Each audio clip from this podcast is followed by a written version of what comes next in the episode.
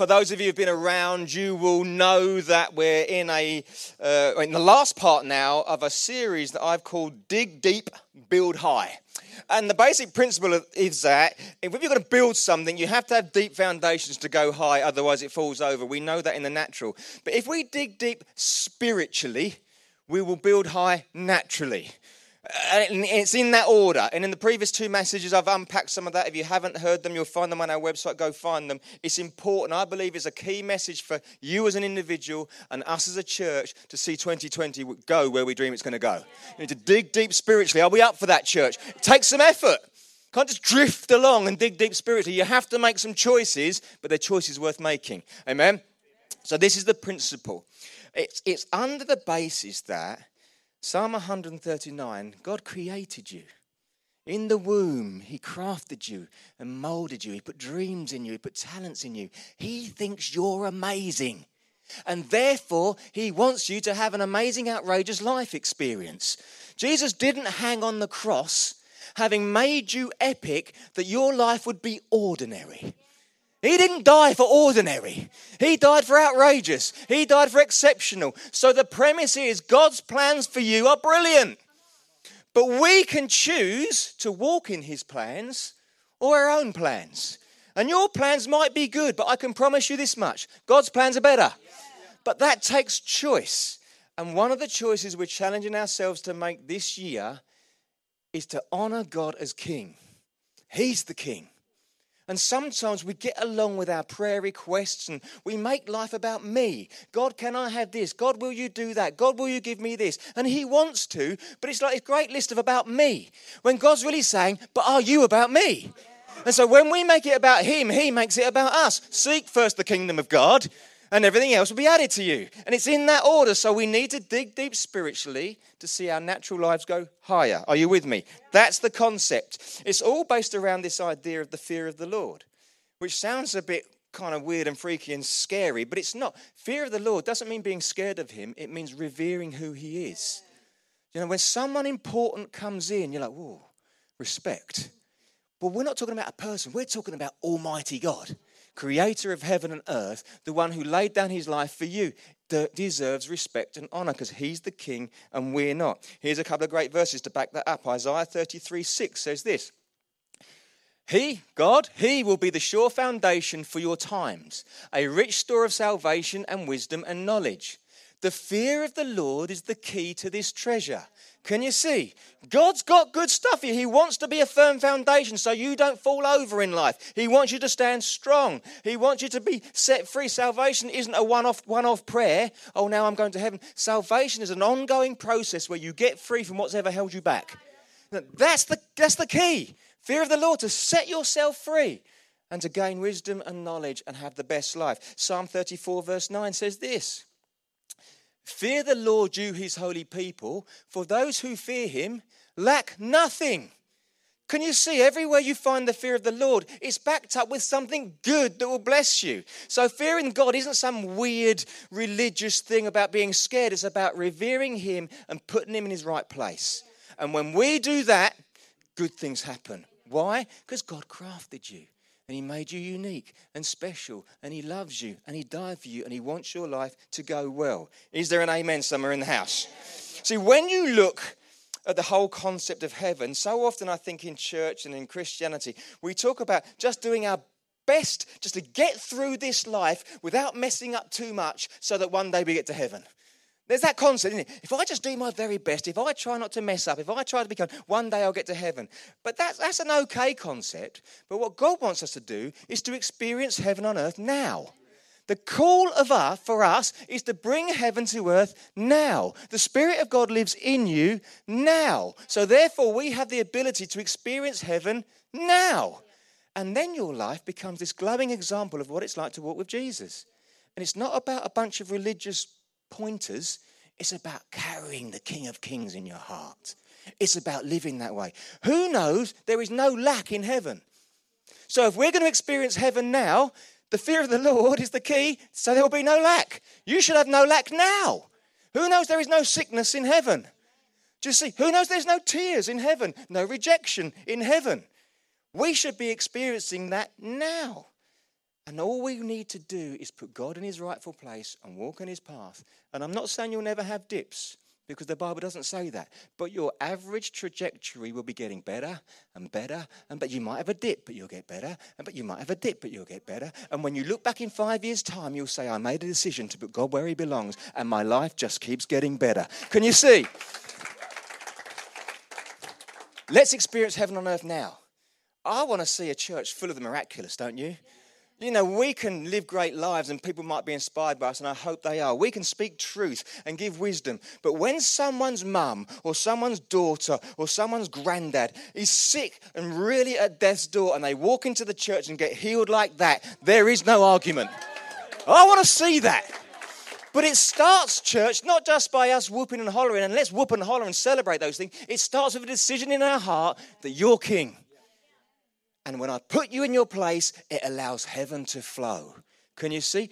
And so we've talked about in this series, we talked about stewardship. Fearing God with the gifts he's given you. At the end of your time, you'll stand before God. And for those of you who have Jesus in your heart, it's not going to be a case of are you in or you're out. It's going to be a case of did you do what I asked you to? And there needs to be some reverence about that. You are gifted.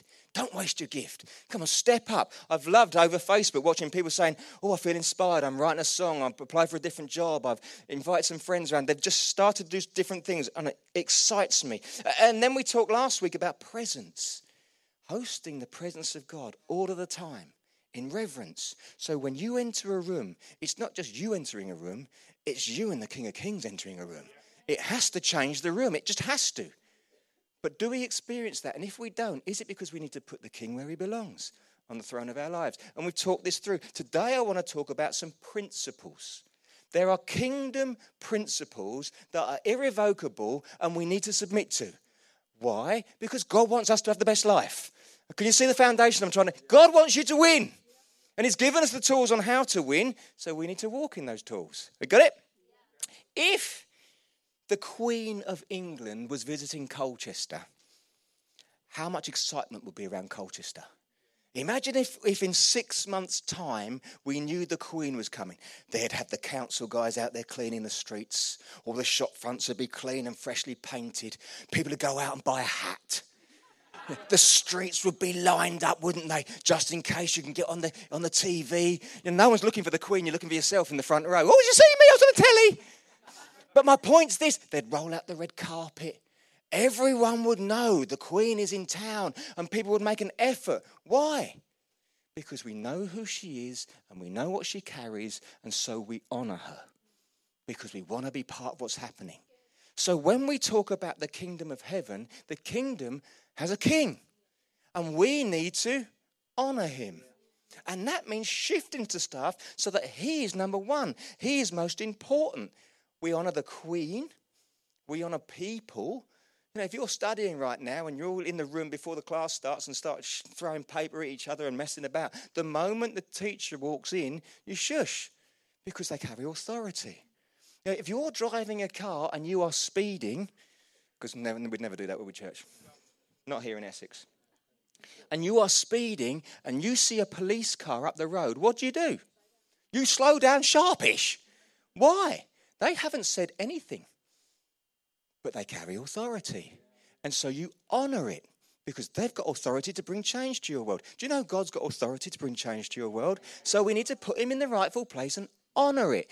I hope you're building a picture with you and grabbing hold of this. The word, the Hebrew word for honour is kabed. Turn to three people and go, kabed. That word kabed ultimately means to put weight behind something. It's the weightiness. So when you talk about the glory of God, they will also use the word kabed. It's the weight of the presence of God. Have you ever been in a meeting where the worship just goes to a place and it's like, it feels thick and heavy? That's the glory of God in the room. The word's kabed. It's honouring the presence of God. And so what, what there's a whole principle here about putting our weight behind God. But what I love about my God is that he leads the way. Look at this in Psalm eight and verse four through six. What is mankind that you are mindful of them? Human beings that you take care for them. You have made them a little lower than the angels and crowned them with glory and honor. You made them rulers over the works of your hands and put everything under their feet. I love that. Right at the beginning, when God was creating everything, he looked at mankind, me and you, and says, I'm giving you glory and honor. I'm putting my weight behind you. You're going to be in charge. And we see that outworking in creation today, don't we? God, right at the beginning, honored us. He put his weight behind us. He positioned us and wanted relationship with us. Then what happened? Humanity imploded. It became, there was death and jealousy and sickness and hatred and all kinds of horrendous stuff. And the God of heaven who'd honored us and given us glory and given us position was looking at him sad. And he could have said, what a bunch of numpties. I'll do something else. Forget them. But he didn't do that. Do you know what he did? He honored us again. He said to his son, would you go? We love these. They're our treasured possession. They're the apple of our eye. They carry glory and honor. Come on, we've got to do something. And Jesus comes down, God's best, his only son, and dies a death he didn't deserve. Why? Because he was honoring you and putting weight behind you and positioning you for the best life. It was always about giving you honor. And the trouble with that is it requires a response. God honored us, and then he honored us again. God has played his hand. He honored you, and it requires a response, and it requires a decision. Will you honor him, or will you not honor him? First Samuel two, verse thirty says this, very famous verse. Therefore the God of Israel declares, I promised that members of your family would minister before me forever. But now the Lord declares, far be it from me. Those who honor me, I will honor. Can you see? There's a cycle of honor. God honored us. We messed it up, so he honored us again. And now he's honored us. He's saying, what's your response going to be? Because if we honor him, what's he going to do? Honor us again. And we go on this lovely cycle of honor. Oh, he honored me. I'm going to honor him back. Oh, he's going to honor me again. I honored him back. And life just gets better and better and better. And what makes it better? Honor. Getting your weight behind something. The things of God, I'll carry weight with me. I make them important and I honor him. And the response of God is, love that man. I can honor him back now. And you get this lovely cycle of honor. And it's a good cycle. I don't know if you're familiar with the Chariots of Fire film. I, I love it. It's a bit long. It's about nineteen hours long. But it's a great film. It's a true story about the nineteen twenty-four Olympics. A guy called Eric Liddell, who was at the time the fastest one hundred meters runner in the world, but a Christian man. And he said, you know, that they decided the final of the one hundred meters was going to be run on a Sunday. And he said, I'm not going to run because I honor my God more than I honor the Olympics. My, my Sunday for me, in my opinion, is for God, he said. And so I won't run because it carries more weight with me. And they were like, can you imagine Usain Bolt today saying, not going to run? It would ruin the Olympics, wouldn't it? Because everyone wanted to see him run. But it was the same thing. Eric Liddell's the star boy. We've got to run him. But otherwise, everyone's going to be disappointed not to see him run. And so they have a discussion and decide they'll allow him to run in the four hundred meters because it wasn't on a Sunday. And so he says, OK, I'll give it a go. He's never run the four hundred meters before. He's obviously super fast, but it's not his specialist event. He runs in the semis and gets to the final. And in the final, true story, the American coach runs out onto the pitch. You know when they're limbering up at the beginning? And you know how it is in the in the sprint races, they're all puffing their chests out. Limbering up. I've got, I've got bigger pecs than you, so I'm going to be faster. And uh, that's the same guy who after three yards is like, oh, dummy hammy. But in that bit where they're limbering up, he runs out onto the track where Eric Liddell's warming up and he puts a piece of paper in his hand. And Eric Liddell opens that paper and it's that verse. First Samuel two thirty, those who honour God, God will honour. He screws that bit of paper up and holds it. And he runs that race and he wins. Not only does he win, he sets a world record. That is honouring God. I won't run because it carries more weight with me. Now, we may not may not agree with that today, but then it was important to him. And he said, honouring my God. What happened? God honoured him back. He blew everyone away. The whole film is brilliant. It builds up to it, you know, like Hollywood films would. It comes out and it slow-mos it.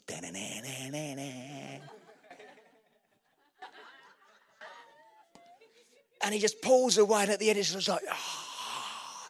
Well, do you know what? All of heaven is watching your life. I wonder what goes on in heaven. The Bible says there's a cloud of witnesses. Wouldn't it be great if a bunch of people in Essex said, I'm going to honour you. I'm going to put you first. and then you go about your life. And heaven's going, yeah. But all jokes aside, it starts with a decision based around honor. Come on, he's king. His principles rule everything. I wonder how many people want some blessings to flow in your life, some prosperity to flow in your life, some healing and health to flow in your life. Well, it starts with honor. It's a principle of the kingdom, and we need to get involved with it. Amen? When you look at Eden, which is ultimately where we end up in this mess that we're in today, this problem revolved around honor. God put them in Eden. They believe it would be somewhere in Turkey, if we were looking at today's world. Eden would have been about the size of England. Massive. We know that there was at least four rivers. Biblical description. So it wasn't someone's back garden.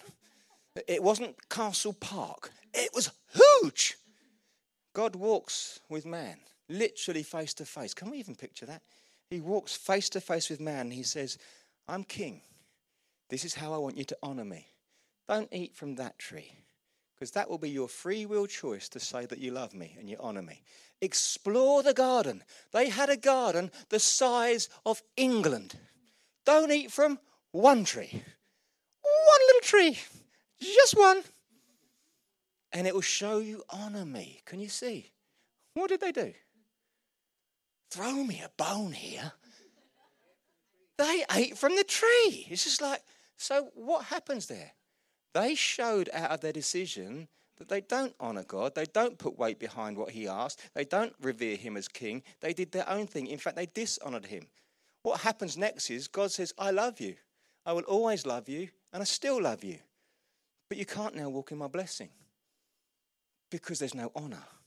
And blessings flow, flow through honor. So they stepped out of his presence. The very next thing that happens is they have children and they kill each other. They start marrying multiple times and it all gets a bit messy. There is sickness and death. You see, everything we wrestle with today stems out of dishonor at the beginning. And the trouble is now we have this decision to make even now. If we walked in honor, blessings can flow. Can you see what I'm trying to say? This is an irrevocable principle of God. The tree was God's portion. This is the king's portion. Don't touch the tree because it's how you honor me. There was a king's portion involved. Now, I don't know about you, but if I was Adam, I wouldn't have done that. Would you have done that? I would have been, come on. Let's eat from that tree and that tree and that tree. There's millions of trees. Why that tree? I wouldn't have done it. Or so we say. Because today, do you know there's still a king's portion? And too many of God's kids are eating it. And then saying, where's my blessing? Where's my blessing, God? You said you'd bless me. I'm reading your promises. And God says, but there's no honor. And the blessings can't flow unless there's honor. And you will find the king's portion in the way you handle your finances. Proverbs three, verses nine and ten says this. Honor the Lord with your wealth, with the first fruits of all your crops. Then your barns will be filled to overflowing and your vats will brim over with new wine. Can you see how honor works? If you honor me here, I'm going to honor you back. And who knows, God's going to honor you more than you could ever honor him. You give me this little bit and I'm going to just fill your vats. It talks about crops, and there's lots of lots of um, agricultural language because it's the language of the time. But they dealt in crop, crops. They didn't necessarily swap things with money. I'll give you these crops of potatoes and you give me that. That's how they dealt with stuff. In today's language, it's not talking about potatoes. How do we deal? In today's language, it's finances. Honor the Lord with your wealth. Get your weight behind God with your wealth and he will honor you back. But there's this thing called the tithe. And I want to just unpack it just for five minutes. We don't talk about this very much in church, but I'm your leader and I want to position you at least with great understanding, so that you can make your free will choice with understanding. Because I'm sure you've heard the tithe. We're taking tithes and offerings. There'll be people in this room going, don't even know what the tithe is. I'll give it a clap.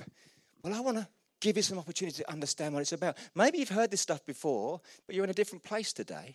It's today the day you start saying, I need to walk in honor. Because the outworking of that is God's going to honor you. And it's how honor flows and blessing comes. The most famous verse, Bible verse probably, is in Malachi chapter three. Let's start here in Malachi three and verse eight. It says this. Will a mere mortal rob God? Yet you rob me. But you ask, how are we robbing you? In tithes and offerings. You see, God is saying, it's my portion. It's mine. The tree in the garden was mine. And you ate from it and stepped out of my blessing. The tithe is my portion. And you're eating it and wondering where your blessing is. And it's not just a financial blessing. I, I get really uh, kind of frustrated when people come to me and go, I'm sick. I'm up against this situation. I'm asking God to open this door. I need God to change this situation. I need him to open some doors. I need him doing that. And the first thing I can say is, but do you honor God? And they're like, well, so it's cake and eat it, church. There's principles involved and they're irrevocable. You can say, I don't agree with you, Barry. Knock yourself out. But don't expect the blessings to flow because there's principles and it's God wants to bless you. He wants you to win. He wants to burst open doors. He wants it to be outrageous. He wants you to have what you want. He wants you to have your health. But he's already honoured you. What's your response going to be? Can you see? Come on, church. We need to nail this stuff. We need to nail it. Malachi three ten says this. Bring the whole tithe. Turn to three people and say, whole tithe. Into the storehouse, that there may be food in my house. Now, I just want to unpack that just for a second. The storehouse is your local church. That's what the storehouse is. Some people go, I believe in tithes, Barry, but I'd put three percent over there and five percent over there and two percent over there. I'll keep one percent for myself in case I want to do something for God later. No, no, that's not what it says. The whole tithe comes into the storehouse. Why? So there'll be food on my table. So it can function. The reason we've got lights and music and the reason you can have a coffee and people can have some food after church isn't because we just pray and God drops it out of the sky. It's because people honour God with their finances so we can function. It's his portion. Are you understanding it? Yeah. Test me. Go on, give me a go. If you're not a tither yet, let me encourage you. Do it for a year. I do not know one person in my whole ministry who has tithed for a year and at the end of it regretted it. Not one. Not one. Test me, says the Lord, and see if I will not throw open the floodgates of heaven and pour out so much blessing that there will not be enough room for you to store it. That's God's heart for you, but there's a principle at stake. Can you see? And this isn't religion. This is kingdom principles. He's the king. We're revering him. We're not the king. Are you with me? So many people just want the blessings to flow, and I pray for you, and I do. But sometimes I pray, and I feel like I'm praying I'm praying to the ceiling because I know there's no honour. And so it doesn't get through because the Father's like, come on, I want to love you. But this is a two-way street. This is a relationship. I just want to unpack the tithe a little bit just to get some confusion out of the way. Because those of you who have been in church a long time might say things like this. The tithe is Old Testament. Give me a wave if you heard that. Lots of people. The tithe is the law, and Jesus set us free from the law, so therefore the tithe doesn't apply for me. Anyone heard that one? Lots of people. These are the things, and I understand those concepts, but let me give you my version of it, and I hope it blesses you. You will find in Genesis fourteen, verses eighteen through twenty, a time when Abraham, who is the father of our faith, meets this guy called Melchizedek. It will come on the screen. Melchizedek, king of Salem. Melchizedek's a king. He's a forerunner of Jesus. He's in the line of Jesus. He brought out bread and wine. He was priest of God. He was king and priest, forerunner of Jesus, Most High. And he blessed Abraham. Oh, uh, um, blessed be Abraham by, most, by God Most High, creator of heaven and earth. And praise be to God Most High, who delivered your enemies into your hand. Then Abraham gave him a tenth of everything. At that point, this is four hundred years before Moses wrote the law. This was not a rule. This was not the law. He didn't have to do it. Do you know what it was? It was a heart moved with honor. There's a principle at stake in my heart to do with honor, not to do with rules. You're the king. The king's portion is a tenth. The tithe means tenth. Can you see? So it's nothing to do with the law. Again, Genesis twenty-eight, verses twenty through twenty-two, is this time when Jacob goes to sleep and has a dream. And you'll know the story. He dreams and the heavens are opened and angels go up and down on the ladder. You've heard of Jacob's ladder. They go up and down from heaven. And, and he's having this dream. He's like, wow, I'm under an open heaven. This is Bethel, the house of God. because heaven touched earth in this place. Then Jacob made a vow, saying, if, if God will be with me and will watch over me on this journey I, I am taking, I will, and give me food and, to eat and clothes to wear, so that I may return safely to my father's house, then the Lord will be my God. And on this stone I have set up as a pillar will be God's house, and all that you have given me, I will give you a tenth.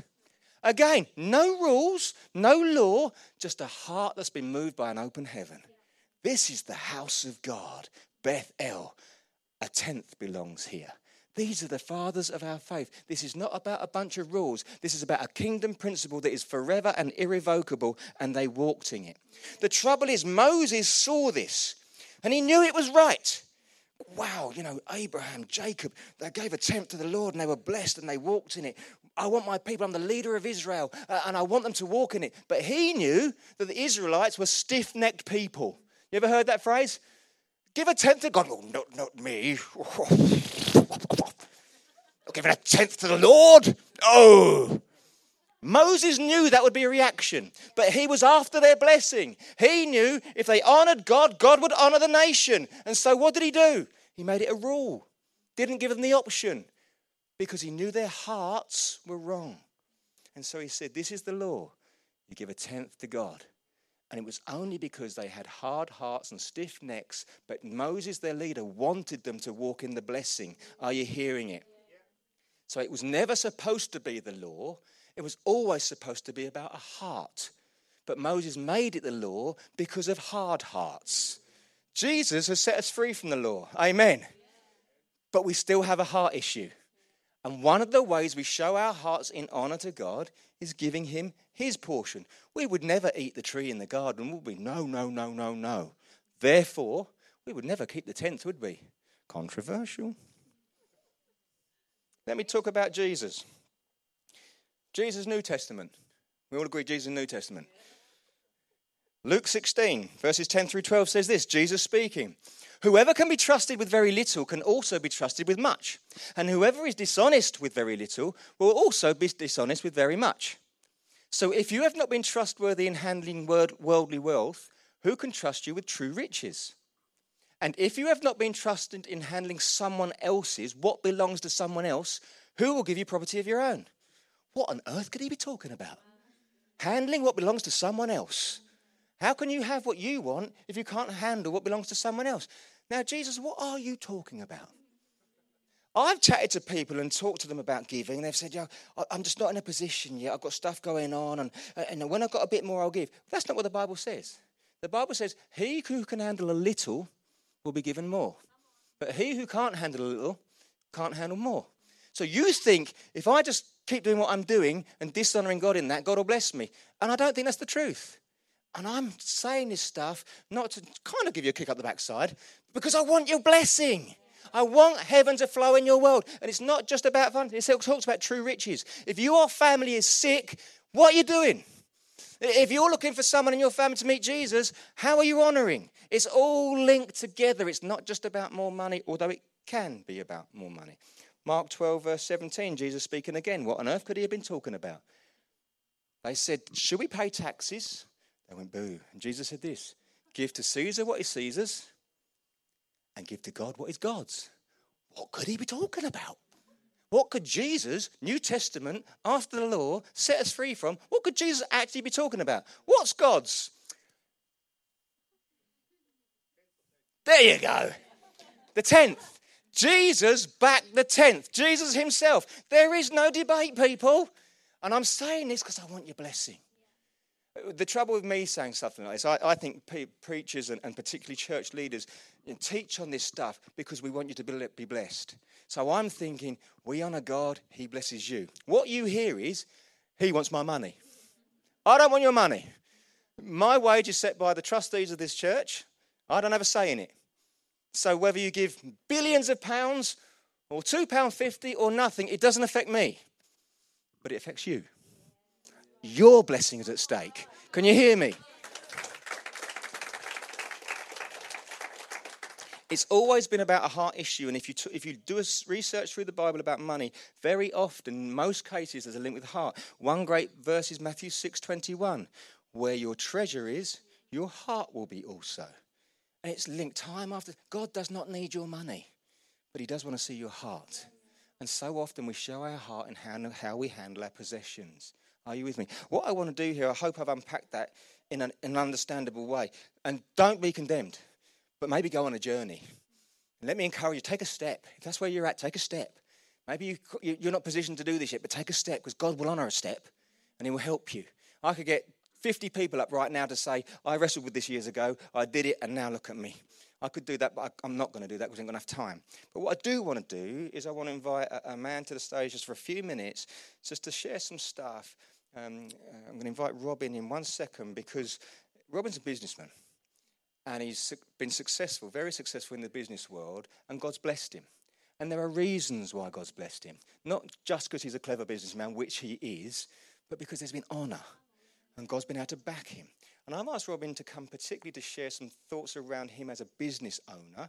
I believe there are business owners in the building, and I believe there are future business owners in the building. And the principles are even are upped. If you want to be a great business person and be blessed in the financial world, well, sh- more than ever, you need to honour God, yeah? So we believe in honour and getting our weight behind. So can I get you to get to your feet and give Robin some honour as I invite Robin Cotterall to the stage, please?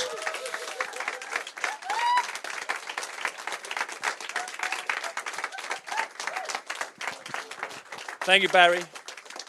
It's all true.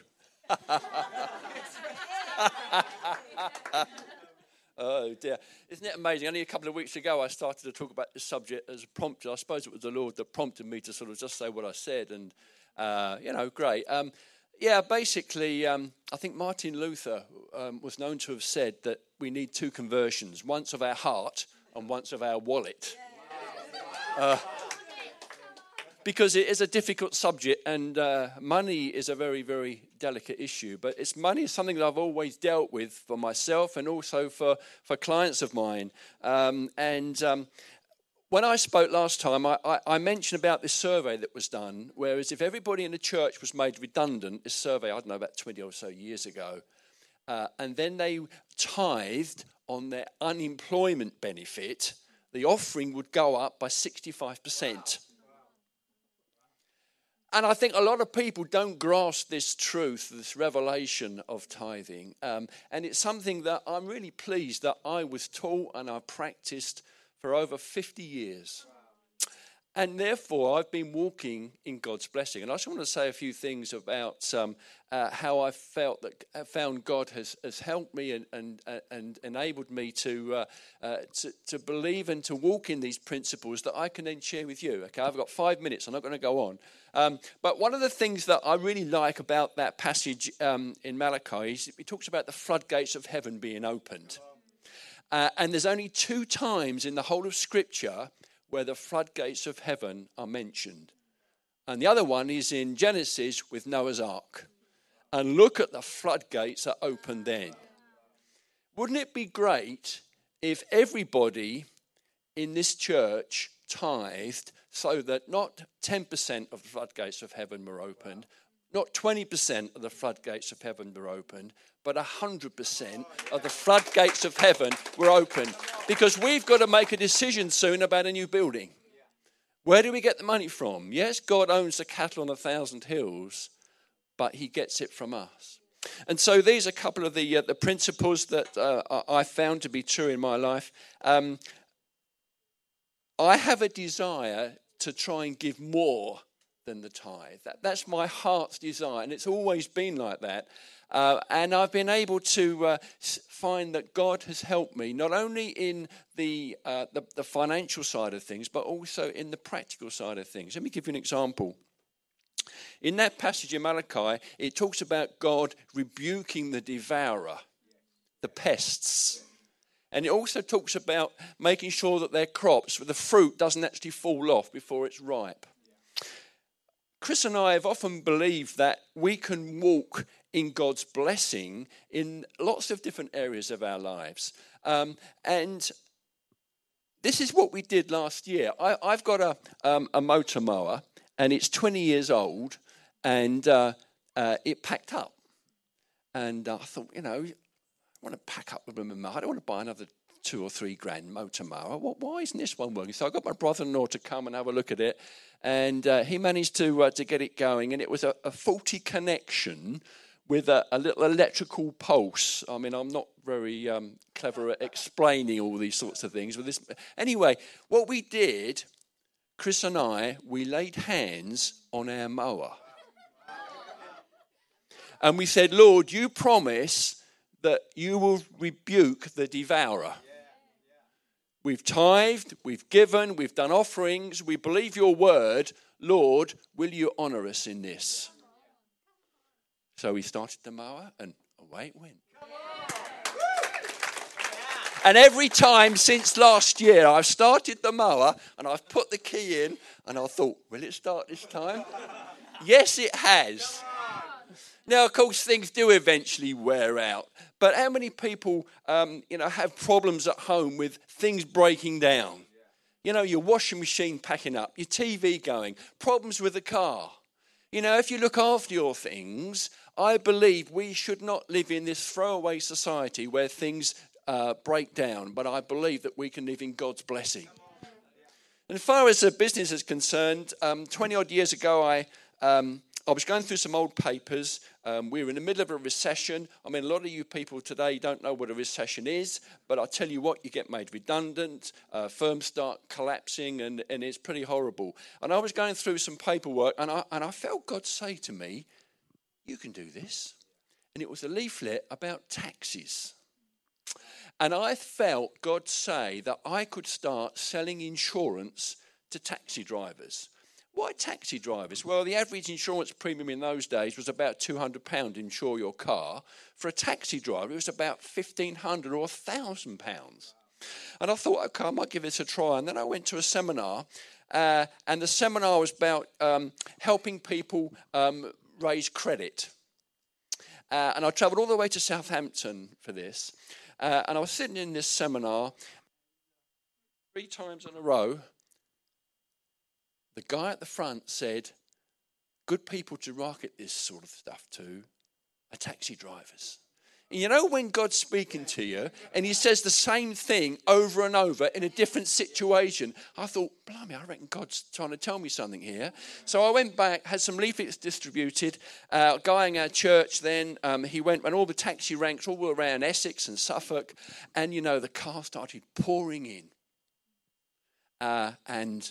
We had lots and lots of business. That's one example. Another example um, of of believing um, in the principles of tithing uh, uh, uh, on a financial side were that um, we we I, I really felt that it was a ro- the right thing to do to to honour God and to bless Him. And I just felt on this particular occasion, I was talking to this client, and uh, they said, "I want to buy a house and I want to let it out to students. Can you help me raise some finance?" And in that moment, was it my thought or was it God's thought? Was it a coincidence? You can do this. And so twenty-odd years ago, we started uh, uh, buying property to rent out, a principle that God had given us. So what is the tithe then? Okay, a business person has got a company. Um, we all know that uh, we try and organise our affairs as best as we can, uh, and we try to minimise our tax. So tax avoidance is legal. Tax evasion is illegal. So everybody tries to organise your affairs so that you minimise the amount of tax that you pay. Uh, and uh, and the government encourages to minimise the tax because they let you pay into I S As and pensions and other things, and they give you tax breaks. So they encourage you to do it. Okay. Well, I reckon that it's important for us to realise um, that we need to ensure that the way that we pay ourselves, if we're a business owner, is uh, and we calculate the tithe correctly on the basis of what our profit is. So there are ways to reduce our income uh, by paying us a very low salary, and then we can draw out dividends. Sorry, this is boring some of you. But I believe, you like it, yeah? Yeah? Okay.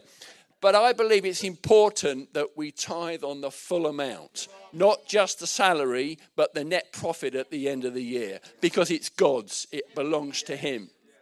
And I believe that there's principles here that if we honour God with the tithe, that protects us. That protects our finances, that protects our health, that protects our appliances, which I, is why I laid hands on my motor mower and or whatever, my car.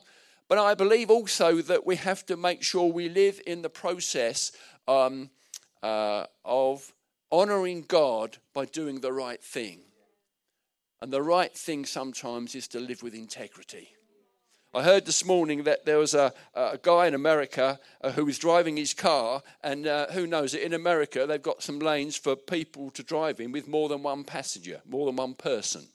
And this guy was pulled over by a copper, and he'd got a skeleton with a hat on and gloves on and a coat, and he was sitting in the passenger seat. And he was using that lane because he knew that he could save on the on the cost and the tax. So we have to ensure that our integrity protects us. A good one, wouldn't you? You like that one, don't you? We have to ensure that our integrity positions us for God's blessing. So the tithe protects us, our integrity positions us, and then God gives us the increase. So I believe that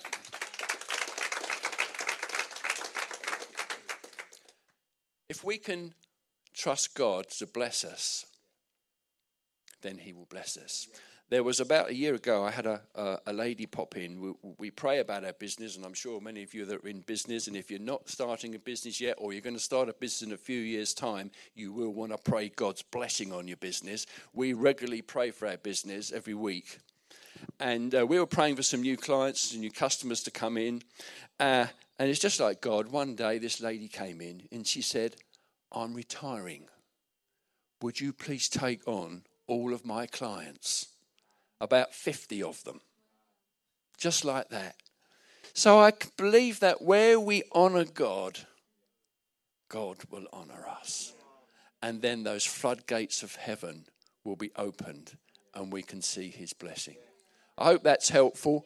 Um, There's a lot of questions about whether you tithe on the net or the gross. And I would say this as well, that I've been doing this all my life. I've been trusting God for blessing all my life.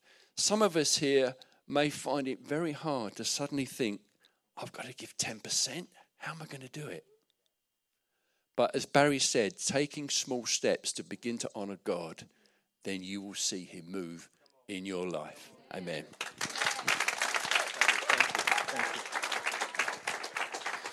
I, I, I hope that's helpful. Um, I had some other stuff to say, but I, I feel like it's settling on people.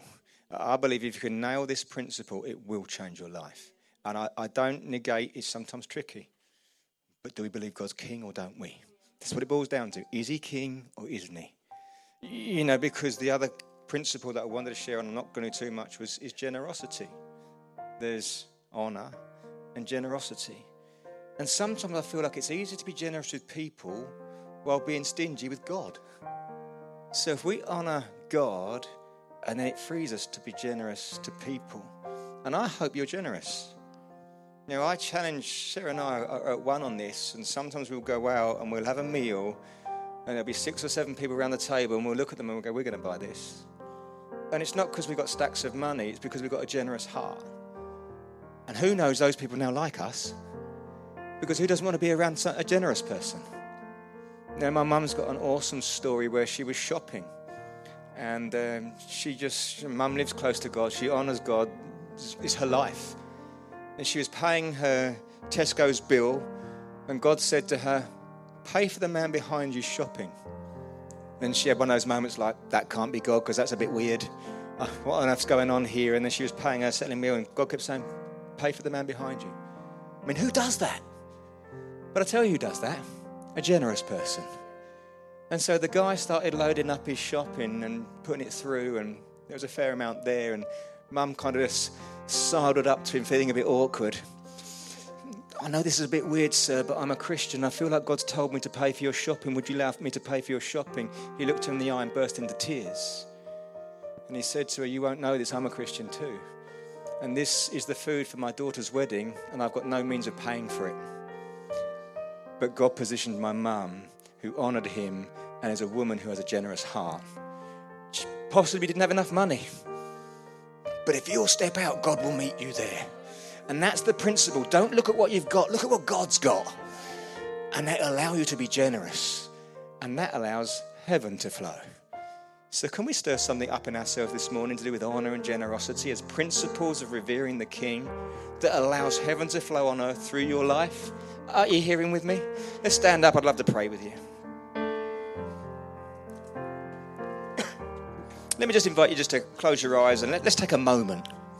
I know it's an unusual topic. And if you're new here, we don't do this all the time, maybe once in a year at best. But it's important. Come on, let's give Jesus our attention. Father, again, I want to thank you for every amazing person here. I want to thank you that we all have our wrestles and we're all different. We're all at different stages in our journey. But right now, as your church, as your children, as your people, we lay our lives before you and say, guide me. What step do I need to take? Where do you want to challenge me? Lord, everything I have is yours, and I give back to you from it. Lord, I just pray that you'd encourage us, that you want to bless us. You'll never leave us hanging. You'll never leave us short. Because you're the King of generosity. Thank you that Jesus demonstrated this on earth. Everywhere he went, he did over and above, more than enough, went the extra mile, gave away more, gave his time, did everything because it's who he was. And we want to reflect that as a church. So you be glorified in our lives. And we hold you to your word, Lord God. As we honor you, we trust that you will honor us. And all God's people said, should we give Father a round of applause for what he's going to do in our world? Let's go out on some praise.